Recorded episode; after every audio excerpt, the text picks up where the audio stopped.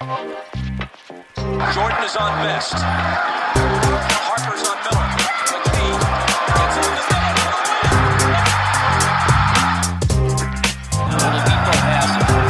Hutchison.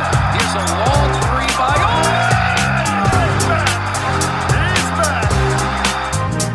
Holiday. Shot clock down to six. Finds Warren. Welcome to another edition of the Indy Cornrows podcast. I'm your host, Mark Schindler, joined by my co host, Tom Lewis, and Caitlin Cooper of Indy Cornrows as well. Caitlin, how are you doing today? Doing pretty good. Obviously, we're in an 0-2 hole here with the Pacers, but other than that, Yeah, other than that, other than that, uh, Tom, how are you doing today? Not too bad, not too bad. I'm just glad it's not 0-2 and they actually played at home. That would really be depressing. But oh, that's a good reminds me point. of the old uh, the old Stripes movie, which I know you guys probably haven't even I've considered seen watching. Stripes. but- It's, uh, it's Bill Murray, right? Okay, all right. Yeah. Bill Murray, and then depression set in. That's what that's what I was after this one. yeah, I was gonna say you just brought it on yourself anytime that I bring that up. So, um, but yeah, obviously, Pacers are in an 0-2 hole now. Uh, they have never come back from an 0-2 deficit, but that you know that just opens it up for, to be the first series that they do it. Um, so first of all, I think my first question I wanted to ask you guys, I'll ask you first, Caitlin. Uh, did we enjoy the endearing seven seven and a half minutes we spent with Jalen Rose and missed parts of the second quarter? no, I did not enjoy that at all. I You couldn't hear the audio. I don't know why that was a thing that's happening. I don't really need on-court conversations during like off-topic conversations during a playoff game, no matter who's doing it. Like, I don't know. That that was a little weird for me. If if people were watching the ESPN broadcast, which I was, but no, I did not need James Yeah, that talking from a Zoom call. and that was the most frustrating part of the game. I kind of felt like that was when the Pacers had a chance to actually expand the lead several times, and they just couldn't get out of their way on, on the offensive end, and and then it was you know things kind of went south from there. Yeah, definitely. It was uh that was probably my least favorite part of the game. Uh, I did not understand that at all, and it only only could happen during a Pacers national broadcast. But you know, um, so it's it's kind of funny. Caitlin, you tweeted this out uh, like right when the game started. I didn't get to watch until later because I was in class. Um, I was really surprised that Edmund Sumner did not get the start tonight, or I guess I shouldn't say surprised. Um, but given how well he played in the last game, it was one of the first things that popped out for me. And I mean, you can uh, Sumner ended up playing just over four minutes today, but it was. Uh, I know he he was in there mostly because of the foul trouble that Aaron accrued early. Uh, he accrued foul trouble early again today. Um, but no, that was an interesting choice, um, and I'm not entirely sure how I feel about it. Yeah, I mean, the one thing is, I kind of wondered in the last seeding game if, since they started Edmund over Aaron, I thought, you know, maybe this is something they have in their back pocket. Maybe this is Mhm. something they're going to spring on the Heat in one of these playoff games. And then when they didn't do it in game one, I thought, well, maybe that's an adjustment that they'll make simply because you saw early, and I brought this up a couple pods ago, Victor on Duncan Robinson like I understand the logic there because he's going to be able to get through screens better than Brogdon, Mhm. but he's just a guy that he likes to flutter. He likes to roam. That's what he's good at. And one of the first two that Duncan made, he came over to help at the nail, left Duncan too much space, and and he's knocking it down. Yep. So for me, and especially some of the um, how can I put this nicely, kind of uh, energy and kind of casual issues he had on offense throughout the game, it kind of makes me think, you know, they need to get somebody else in the starting lineup with length, which Edmund was good guarding Duncan Robinson in the two seeding games. Get him out there, let him start, and just con- completely dog him. Focus on the defensive end so that Victor has a little bit more to give offensively. So, I mean, uh, that's one of the first adjustments I would make. You either got to get Edmund or you got to get Justin Holiday into the starting lineup because Aaron's played with that bench all year. And I kind of understand the resistance to do it with Justin because you kind of want to keep the McConnell having both McDermott and Justin on the floor with him at the same time, so they're spacing. And Doug and Justin play well off of each other in in the um, floppy sets. Mhm. But I think that they got to make a change there in Game Three. Yeah, with this matchup, I mean, it, it you know, things turn around when, when Justin went in, and it, it's just a series that that calls for it. I think at this time, just because uh, of the matchup and you know Robinson. You know before when Mark and I were talking about the series before it started, I you know mentioned that I kind of felt like the the Pacers were already down um, 0-2 just because there'd be a game like this one where Robinson and you know some other guys were just going to be so hot that it didn't matter what happened. Now the first game wasn't like that, and and that's the one that really let slip away. But you know you got to know if they're going to come out and, and have this type of game, and and to let him get loose like that early was brutal. Um, I you know I, I listened to all the post game stuff, and McMillan mentioned that you know they knew they were going to go to Robinson right away to get him going, um, and they felt like they were ready for it. Uh, but you know he got three up in what a minute and 15 seconds. Oh, it felt like and, it. Um, and and it was one of those games. It was like, oh my god, everything's going to be so easy for them again. Um, and you know, the, the, the got to shake something up with that with that rotation. Yeah, so it's really funny, kind of going off what, what you both just mentioned. I I I get how well I, like obviously the bench was incredible during the regular season, but they just haven't had it at all since getting to Orlando.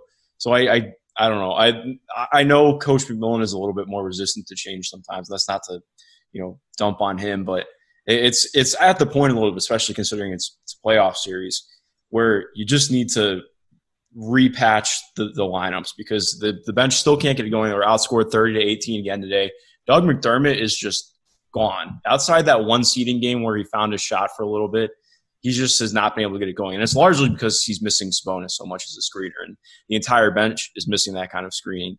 Um, but yeah, no, I totally agree. I'm, I'm looking, I'm hopeful that that will be an adjustment for, for game three, but you kind of wish it had already been an adjustment going in.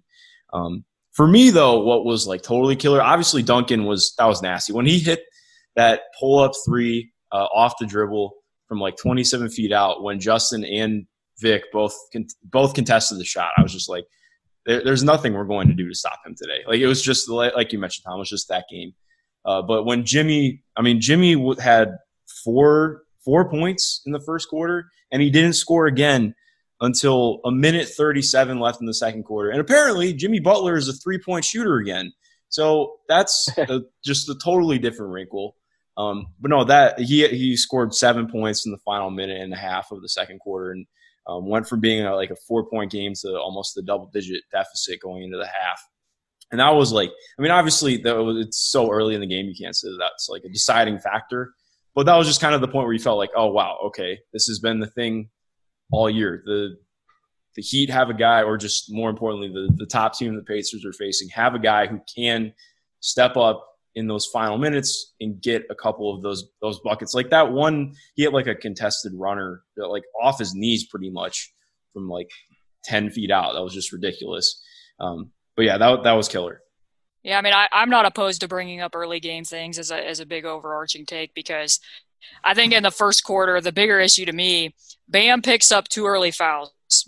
And so far in these two yeah. games, so far in these two games, the Pacers are scoring 100 points per 100 when Bam is on the floor. So pretty awful. That would be like the only team that's scored worse than that is the Lakers right now because they can't make a shot. Bam is plus 42 when he's on the floor or the, the Heat's plus 42 when he's on the floor, and they're minus 21 when he's off. So when he got in that early foul trouble, the Pacers really needed to blitz those final minutes. He played four minutes in the first quarter, and from then on out, the Heat made four shots. Like they shot 38%, and yet going into the second quarter, they only had a two point lead. Like I just felt like after that, I'm like, yeah, they needed to have more of a running start here going into the second quarter. Like to me, if you're not winning the non-BAM minutes, you're going to really be fighting an uphill battle. Yeah, I totally agree with that. Yeah, that was just that was killer. I mean, the, the, some of the turnovers, you know, just going in into traffic. They they kind of talked about that after the game. Um, McMillan brought it up, and someone asked Vic about it. Um, just uh, getting into traffic too much, and and McMillan thought you know they were settling too much, but weren't able to drive and kick. But the, the Heat were just packing in the paint there, and, and they're just ravaging. Oladipo there had a few possessions where it's like, God dang it, no, don't go in there. um, and that, and I just felt like any momentum they were, it looked like they were on the cusp of gaining the momentum and, and gaining a little control of the game, and they just they weren't able to. And with Bam not in there, um, it was almost like a double whammy when you're not able to take advantage of it. Um, and then, you know, they settle down, they get that last, you know, minute and a half in the in the half and take a little control thanks to Butler making plays. And, and the Pacers didn't have anybody step up and make the plays. And, and that's, you know, a recurring theme when when they lose is uh, it seems like people are looking around for someone else to do the heavy lifting and, and no one really steps up to, to make the the big plays and, and and lead that team to through those points where they need it. Yeah, I mean, I think um, I agree with McMillan's assessment there after the game that they were settling a bit. I mean, I showed a clip there.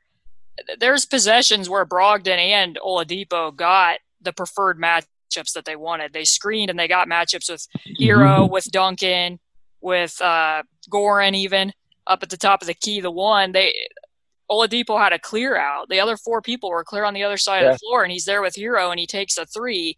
Like, I mean, he still only took two shots in the restricted area, and even though he got eight free throws, four of those were in like the last two minutes of the game, and another yeah. one was an off-ball yeah. foul. So it wasn't so much that he was actually looking to attack and get in there. It just felt, I mean, it felt like a very casual 22 point outing. Like, I mean, it shows up in the box score that he did things, but again, he had more turnovers than assists. His handle's just been kind of messy and then you know yeah. letting Duncan go off at the beginning.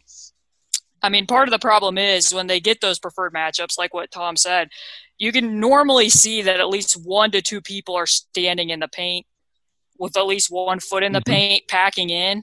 So they got to do something to clear that out. I mean, you either got to set an off-ball screen to occupy some of those guys, or at least you gotta you gotta drive in and try to get get something when that's the person in front of you because they're already getting stifled and suffocated so much when they're getting the switches with Bam that I mean not to go completely off topic, I don't know if we'll touch on TJ Warren later or we not. We will definitely touch on TJ. Okay, then I'll leave that one. I'll leave my next comment I was going to make on that for when we touch on TJ.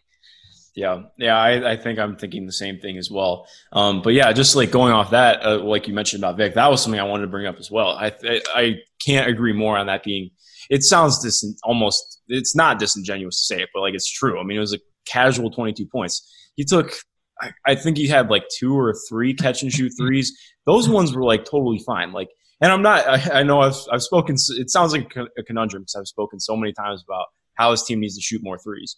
But right taking threes. T- yes, exactly. Taking threes in isolation against Bam Adebayo is just that's you're you're you're you're killing yourself doing that. I mean, I think half of Malcolm's threes came against Bam in isolation.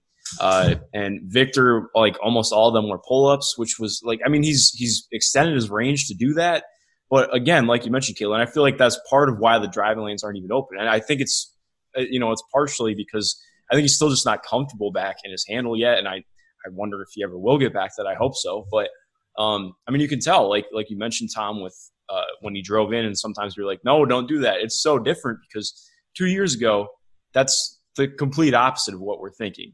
Um, he just still doesn't look comfortable getting in there. And then, kind of going off that again, though, the pick and pop game was just non-existent with Miles. Um, and I, I, sound like I'm, I'm in like my armchair coaching mode, getting all flustered. But uh, I mean, Miles finished with the fine style, and I thought he actually had a really good defensive performance. Um, was really efficient from the field, but he's he's still record scratched like four or five times that were a, you know a little frustrating. You know, he had a couple of just wide open shots from three um, that he just decided to pass up. Yeah, I mean he he hasn't been incredibly decisive. I mean, I think overall he had a better game today. Yeah, and again, definitely. one of, one of the takes I'll save for the TJ Warren conversation, but um, popping him is going to be more difficult in general against a mm-hmm. team that switches as much as the Heat does. It's interesting because uh, I watched this whole game back before we got on here, and it, even in the first quarter, there was three separate times. One, he set a screen up above. They got a switch with Duncan Robinson on Miles, and Miles went and ducked in into the paint. Yep, and they, and they go into pistol. Nobody looks at him. Another time, he has he has Crowder buried. Malcolm Brogdon goes away and ISOs against Bam. Another one at the very beginning of the quarter. I forget if it was, I think it was Robinson again and and he didn't hold his spot long enough and and Robinson ended up fronting him but that was in part because Malcolm was kind of stalling out mm-hmm. but the point being is I mean we all know Miles is not Domas like he's not going to crunch a mismatch to that extent but given the degree to which Victor and Malcolm have kind of struggled to break down Bam themselves or get into the paint and ISO from the outside it's a little bit shocking that they're not even attempting to try the inside matchup. I mean, to a certain to a certain extent, Miles did get better against switches this year, just getting in the mid post and turning around and, and shooting over the top. Like, I think I'm to the point where I would almost rather see those touches than the like 10 seconds of dribbling trying to do something against Bam.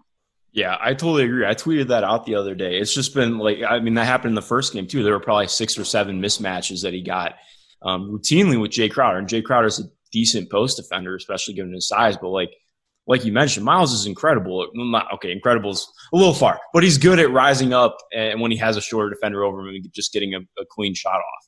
Um, so that's been confusing uh, for sure, and it, it, was you know reminiscent that that one on Duncan Robinson when he was wide open and his arms up was reminiscent of all those clips of Rudy Gobert uh, right before the All Star break in Utah.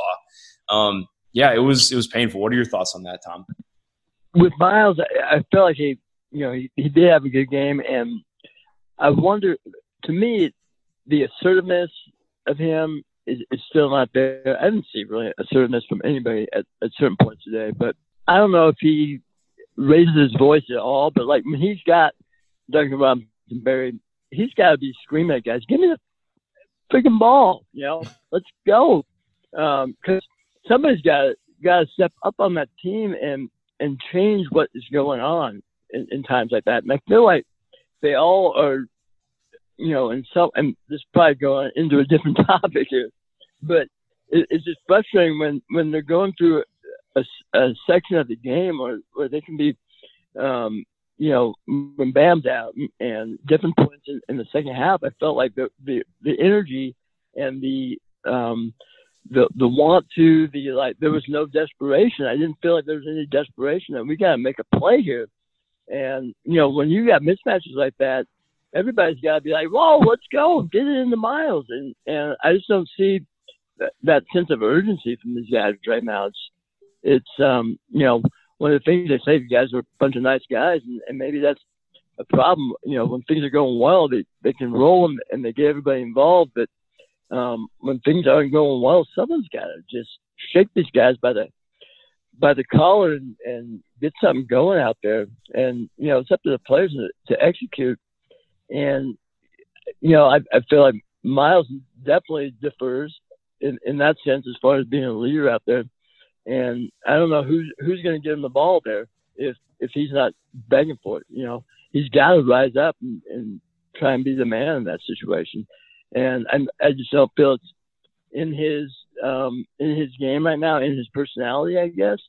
Kind of a different topic from you know those guys avoiding him or or trying to make other plays, and, and you know maybe they don't have the confidence in them to to go at it. But that is a, a definite you know issue with this team right now. It's a fatal flaw almost uh, as far as looking at these games. Um, you know wh- where they have to attack Miami, that's where they got to do it, and if they don't have confidence in Miles or, or he doesn't have the assertiveness to say, God damn it, give me the ball, then, you know, they're, they're going to struggle.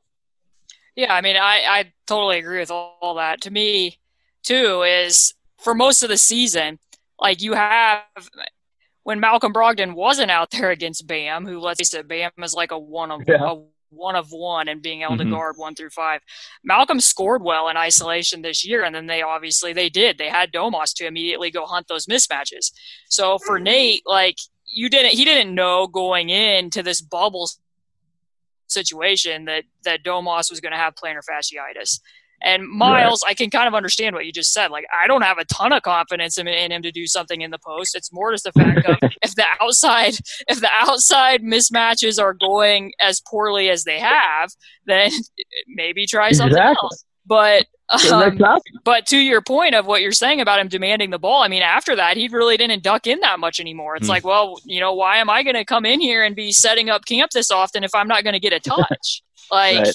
which you can kind of understand. But yeah, I mean, overall, I mean, this goes back to last year. They they're a little bit slow in recognizing where those advantages are, and right now, when you don't have Domas, I just said, when it's Bam, you gotta they need to be able to look at doing some other things against switches. I mean, you don't only just have to hunt for a mismatch. You could be doing more with slips, or you could be, you know, screening your own man and getting perhaps Miles a shot that way. I mean, you, the Warriors aren't always a great example because obviously they have two of the greatest shooters of all time, but that's something that Golden State would do a lot. They would have, you know, Steph Curry screen his own guy so that then the trailing big could get a three. It discombobulates a switch. Like it just some of those types of things, which you wouldn't have needed to prepare for before now, because again, you didn't know Domas was out. But I, I think there's a little bit of extra stuff they could be doing here, but overall, they just don't have a lot of levers to pull at this point. I don't think. Yeah, most definitely. Well, before we get into the rest, we're going to take a quick break. And we'll be right back, Pacer fans. All right, so getting back into it, Caitlin, uh, let's talk about TJ Warren because I think there's a there's a little bit to dive into today. I'm I'm really excited to hear what you have to say about him. Right. So obviously in game one, I wrote a little recap where you know he was seeing a lot of extra bodies. They're bringing him off on Iverson cut, or they're getting him a preferred matchup in the post. And as soon as he's doing it, and some of this goes back to Miles, and, and game one, Bam was just playing goalie. He's staying in the lane and mm-hmm. coming over to shadow TJ as soon as he got the ball. So when you're drawing that degree of gravity, like they needed TJ needed his teammates to be driving and cutting into that space. And that was an area that they could have taken advantage. Now today, they basically didn't go to that. Like he got very few touches in those situations. Most of what he did was either in transition mm-hmm. or off of a spot up attempt. And I just think that was a bit of a missed opportunity because they're in the third quarter. They did go to it, and right away, to Miles's credit, instead of standing there and like not sealing his man, he made a cut to the basket. TJ drew the extra defender, hit him with a quick you know, toss pass into the lane and Miles scored. Like to me, that was an area where, you know, you take advantage of the fact that the Heat's keyed in on him and, and get some other shots out of that. You got to do something to move the defensive pieces because they're having enough trouble against their length and how they're packing the paint. That, that was a clear area for me. And they didn't really use him in those particular ways. He's not doing a lot on ball or getting to do some of the ISO stuff that we saw in the seeding games. And again, I hate to be a broken record, but some of that goes back to Bam. But if you're bringing him off off you know the wedge pick and roll the, the, Iverson cuts or whatever it is I, I think he was drawing extra bodies and that was something that they could have tapped into and, and that never really um, transpired it was more Victor and, and Brogdon kind of dominating those types of possessions yeah, yeah, and he wasn't really used as a screener much either, which is something that we saw a little bit more in the seeding games, and I was hoping to see more in the, the playoffs as well. But that really hasn't translated over. I mean, he did. And, and yeah, I think. Oh, sorry, go ahead. Um, no, I, I was going to say, I think it's, um, you know, this is a kind of a development time with TJ. Obviously, he burst on the scene in the seeding games, but now it's like you're in a playoff series where you know where you are a focus for the first time. And, you know, game to game, they can, they can adjust as well. So, you know, it's now he's got to take another, another step in his development and adjust himself. And I'm just interested to see, you know, how he comes out in the next at least two games, maybe three, maybe four, maybe five. So, uh, um, it's just, you know, it's just that, that, that, uh, that's part of it too. I think with TJ is like it, it was hard to lean on him to be the lead dog in the playoff series, um, just because he hadn't been there at all at this point. So, um, and and he's learning some you know some lessons already. Yeah, I mean the development for him there. I mean, it goes back to with everything. I mean, a lot about this matchup with with Victor in the state that he is, without Sabonis, and with Warren drawing extra attention again, like what I said before the break, there's just not a lot of levers to pull. Yeah. At the same time, it's like they they need him to develop at warp speed. Like he's already yes. done all of this. I mean, really. I mean, he's already done all this in the seeding yeah. games and, and, diversified his scoring profile a bit. And now it's like after I watched that game one, I'm like, oh, now they need him to be a playmaker. Like, Yeah. what I just said, like making, Yeah. being able to pass and get Miles that shot off a cut, like being able to pass and get Miles that shot off a cut. Like he's he's seeing coverage that he wasn't seeing in those eight games, which is what we could expect, like against Exactly. exaggerated coverage. And now it's like, oh well, we need you know this much more from you because I mean, in all honesty, in those games they were better off when Victor was in more of a secondary role with TJ taking on increased usage. But what you just said is true. Like he doesn't have experience doing this, and he's not a well formed passer yet to really be executing. So it just kind of leaves you feeling like you know where to go from here to a certain extent. Not to be a complete downer, but that was kind of how I was left feeling today. No, I, I felt that way too. It was uh, just like like you mentioned about him wanting to develop at warp speed. Yeah. I'm watching him play, and I'm like, gosh, I just wish this dude could get eight free throws a game. Like that. I that's the one thing I know. It's it, you're looking at it like I mean he's obviously been incredible, but that's it's not going to happen in a playoff series unless something remarkable happens. Um, but uh, yeah, if he could start drawing fouls, that'd be huge. But he's uh, again, I mean, he's not really even getting touches from his usual, usual spots, so it's tough to make that happen. Um, but I totally agree. Right. I mean, I saw some discussion about that because he hadn't gotten to the line, and like Jimmy and the Heat had him, and and I'm not. I didn't relitigate every call to see what contact he ta took or didn't take, but I'm like, but this is who both sides of this are. Like, you went into the series knowing that the Heat were the top team in in the Eastern Conference at, at drawing free throws, and the Pacers are mm. 30th in the entire league, and and TJ part of his game. I mean, he's good at going in and absorbing contact, but he also takes a lot of leaners. He takes a lot of teardrops and push Yeah. shots that's not going to draw contact in the same way that Jimmy Butler's going to do. So I didn't really understand some of the complaining about officiating. yeah, I mean, think I saw there's a couple calls that could have gone one way or the other, but the overall disparity in free throws, I think people should have expected that that was going to be there in this series. Yeah, when you're avoiding, you know, he's incredible at avoiding contact to get that little shot off. That's you know, it makes some crazy shots that way. But when you are trying to avoid that contact, you never get a call either. Um, and so if he doesn't make the shot, then it's like, oh man, you know, maybe he did get bumped, but there's a way to go about it.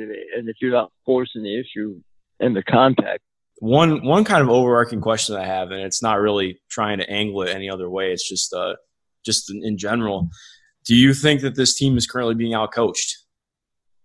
like I said, I can point to little things here or there where some of the stuff against the switches that it, it- some of the ways they could have been clearing out crowds, uh, whether it's with TJ's gravity or with doing some little stuff with off-ball screens so that they're not seeing so many bodies. Like there's little stuff that they could be doing, but they're also up against a lot. Like I mean, I I know a month ago I Yeah. said I don't think that the Heat is a good matchup for the Pacers. I think Mhm. that they would have been better off against the Sixers or Boston. I don't know that I would have. I I mean, I know I probably wouldn't have picked them in a series with the Celtics, but I think that was a better matchup than what the Heat are.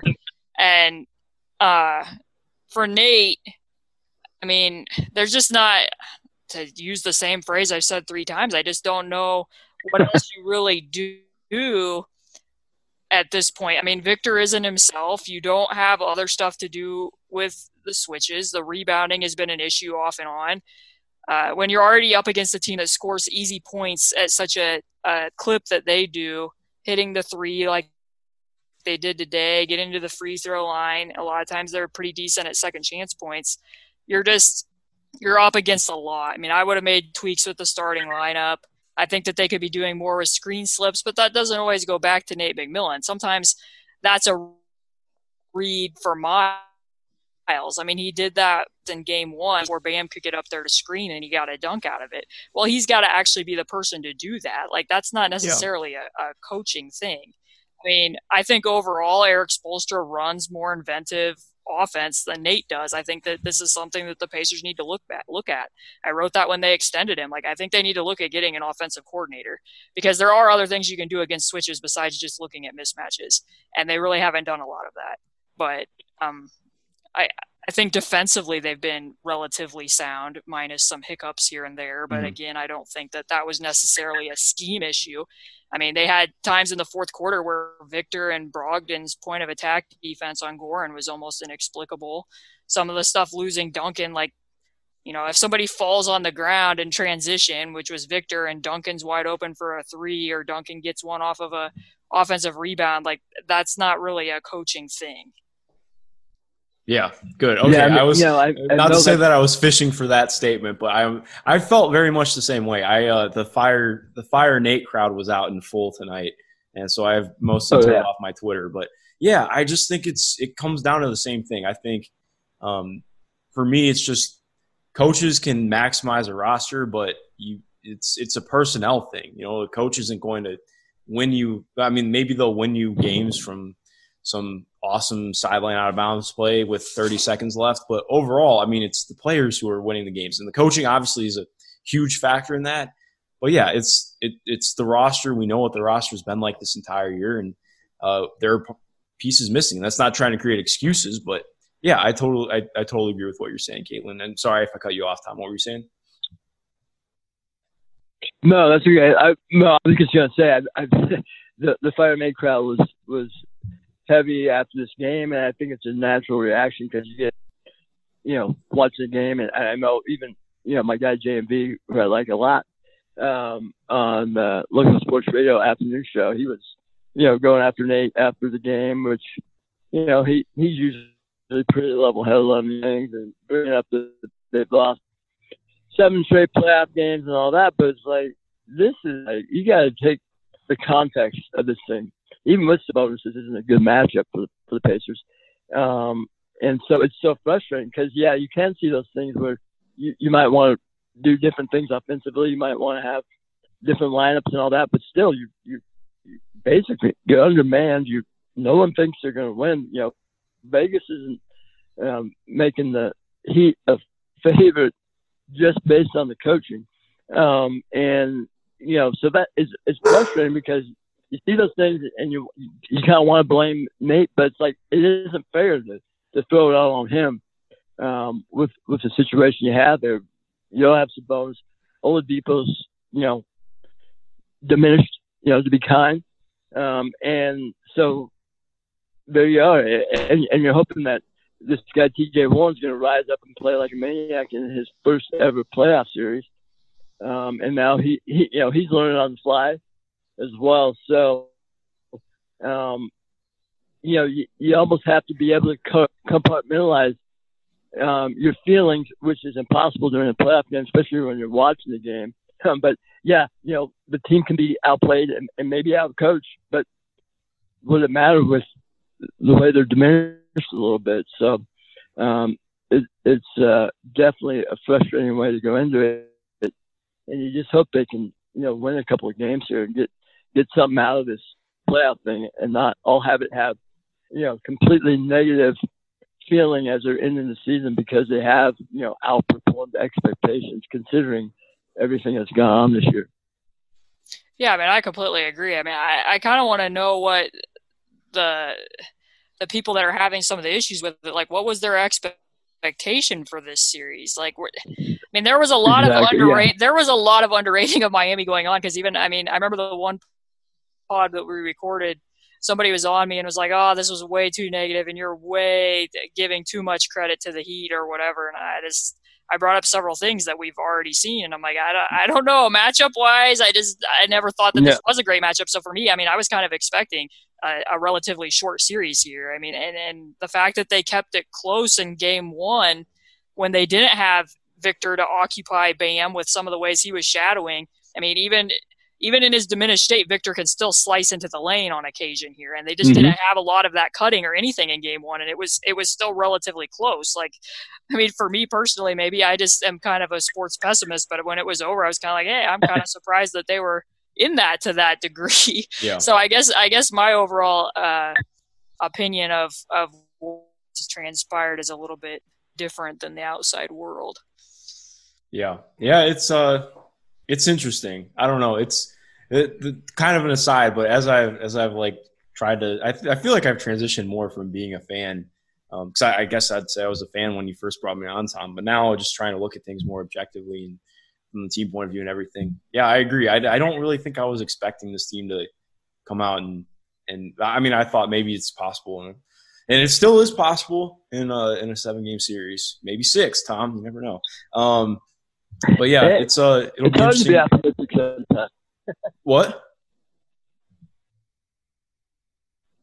I said it's hard to be optimistic sometimes, but hey, Yeah, hey, go you got got to bring the optimism. Um, but yeah, it'll be uh it'll be an exciting road for for sure. Uh, I'm sure there's going to be a lot more of the Fire Nate crowd coming out. But um, just kind of in, in wrapping a little bit, uh, do we still have kind of confidence that this can be a, a more competitive series, or not? See, that's that even sounds dumb to say. We're down 0-2, but it's been a competitive series. It's probably been one of the top two or three most competitive series in the playoffs right now. Um, but yeah, I mean, like, how confident are we that this can be stretched to a six or seven game series? Uh, well, I mean, it kind of goes back to last Monday and, and in game one. I mean, it, you can't let the ones go. Yeah, And Miami's not shooting Right. from three. I mean, I had that stat in the article I wrote. They they had only won six games all year when they shot below 35% from three. When they're over that, their win percentage is like up over 70. So when they're misfiring from deep. You really can't let those ones go. So if they if they get another game where Miami's kind of running cold a- and they make a couple tweaks here or there, I think I think that they can still get a game series. But it kind of goes back to how much fight do you have? Like this bubble Right. environment is quite different than being. I mean, and Yeah. you know they were the four seed. You know, you go down 0-2, then you would have been going to Miami for these next two games. But like imagining a reverse scenario, there's just not a lot. Where where does the you know the fight and the drive come from when you're down there in Orlando and you're in an 0-2 hole? Like at a certain point, I'm not saying that they're going to give up or whatever, but at a certain point, are you starting to think about, hey, we're pretty close to being able to leave from here? Like, where do you find the internal motivation? I mean, Yeah. I'm not trying to be like, mean, you could even see some of that with the Sixers. I thought, and that, I mean, not thought. I mean, you could really see it. Oh yeah, I they mean- were horrendous. If teams get, I just kind of expected a short first round all the way around, unless the teams were really evenly matched for that reason. Like you've been down there Yeah. for over a month and a half. If you've gotten, if you've gotten housed or you're already in a hole, where does where does the turning point come from for you to really come out as you would when a series switches from one, one city to the other? Like I just don't think it's the same scenario. Yeah, I totally agree. Uh, incoming That's a great point. job, 'cause they get paid you millions think about- of think dollars. about- yeah. Sorry, go ahead, Tom.